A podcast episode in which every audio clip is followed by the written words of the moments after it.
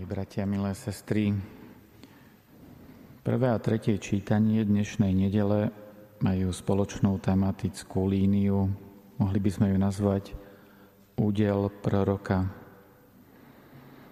Povolanie proroka Jeremiáša je poznamenané dramatickosťou a je paradoxné.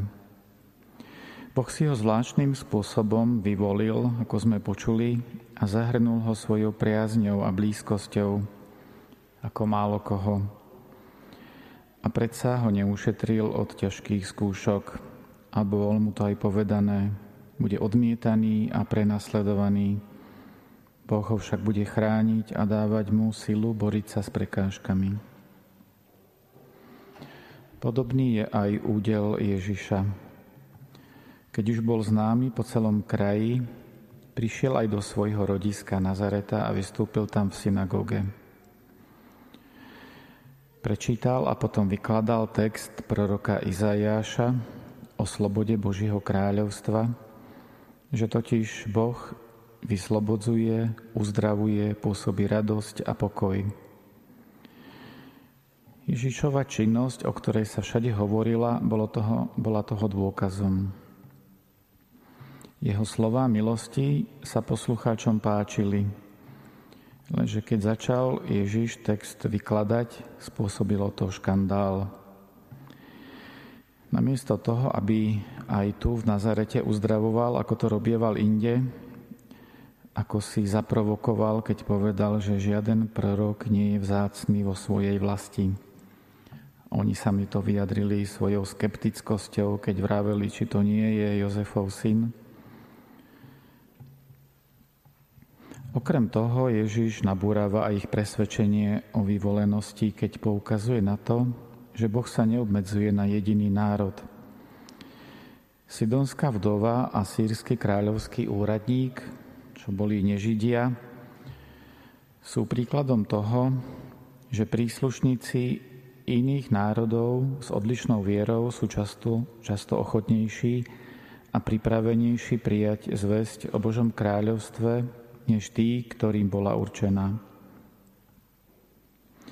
Keby sme chceli porozumieť hnevu, ktorý zachvátil Ježišových poslucháčov, môžeme si ho príklad tak trochu aktualizovať a v duchu si predstaviť, že Ježiš príde tu medzi nás do kostola. My nevieme, že je to On, povie nám dobrú správu o Božej spáse, ale namiesto toho, aby vyzdvihol pre nás známe postavy ako Trebar, svätý Augustín, svätý Jan Pavol II, by tu pred nami vyzdvihol Trebars tibetského Dalajlámu alebo Alberta Einsteina. Nenahnevalo by vás to? Nie sme niekedy aj my príliš zahľadení do seba a sebavedomo presvedčení o našej katolíckej vyvolenosti? Ježiš podobne ako Jeremiáš prežíva zvláštny údel. Boh ho zahrňa svojou láskou. Pri krste nad ním zazneli slova Toto je môj milovaný syn a potom aj na hore premenenia. Ale ani on nie je ušetrený od ťažkých skúšok. Tá dnešná averzia ľudí voči nemu nie je ešte nič v porovnaní s jeho neskorším odsúdením. A ani on to neniesie ľahko, takže z jeho úst na kríži zaznejú aj slova Bože môj, Bože môj, prečo si ma opustil? Zdá sa, že údel vášnivých hľadačov pravdy, spravodlivosti Božieho kráľovstva v sebe nesie podobnú paradoxnosť, na jednej strane vyvolenosti, Božej blízkosti a na druhej strane odmietnutia zo strany ľudí, utrpenia. Môžeme sa pýtať, ako tieto dva texty súvisia s druhým čítaním z prvého listu Korintianom. Hymnus na lásku patrí medzi skvosty literárneho a duchovného vyjadrenia o láske. Neprinášajú tieto povznášajúce slova nejakú inú zväzť, než to prvé a tretie čítanie? Nie. Sú to len dve strany jednej mince. Hymnus na lásku ukazuje výsledok. Vykresľuje krásny portrét človeka, ktorý je plný lásky, ktorý je veľmi ďaleko na ceste hľadania Boha a v praktickej škole duchovného života. A tie zvyšné dve čítania ukazujú aj tú druhú stranu, náročnosť takej cesty. Že to nie je len nejaká idylka. Spomeňme si tu na scénu, keď sa Ježiš zjaví učeníkom za noci a kráčajúc po mori prichádza k ním. Zaujímavé je, že Peter, ktorý sa prejavil ako najodvážnejší, nepožiadal Ježiša, aby utíšil búrku alebo aby sa hneď ocitli na brehu, ale povedal mu, Pane, ak si to ty, rozkáž, aby som prišiel k tebe po vode. A Ježiš mu naozaj dá zažiť zázrak, ktorý spočíva v tom, že vonkajšie podmienky síce zostanú rovnaké, stále je búrka, silný vietor, vlny, ale Peter predsa zakúsi, že môže ísť za Ježišom, kým má v sebe dôveru.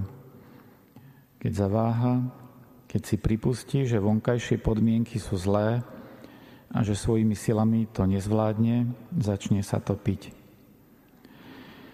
Duchovná cesta, ku ktorej sme pozvaní, nie je cestou sedenia iba v teple domová, hoci to sú pekné chvíle a patria k nášmu životu, alebo v kostole, kde znejú pekné pesničky, zabezpečený pred všetkými rizikami sveta, dokonca aj pred rizikom stretnutia so živým Bohom, ale je odvahou požiadať Ježiša ako Peter, Pane, rozkáž, aby som prišiel k Tebe po vode aj v búrke nepriaznivých okolností. A on nás chce posilniť, aby sme mali odvahu sa na túto cestu vydať, aby sme na nej vytrvali. A tak ako malé deti sa učia chodiť, tak aj my e, sme pozývaní k takýmto situáciám nie hneď k nejakým veľkým, ale najprv len k malým a tak postupne získavame dôveru. Takže uvedené dve stránky skutočných hľadačov Boha a dobra sa nedajú od seba oddeliť. Je to ako namáhavý výstup do kopca, ktorý pútnika naplňa stále väčšou radosťou.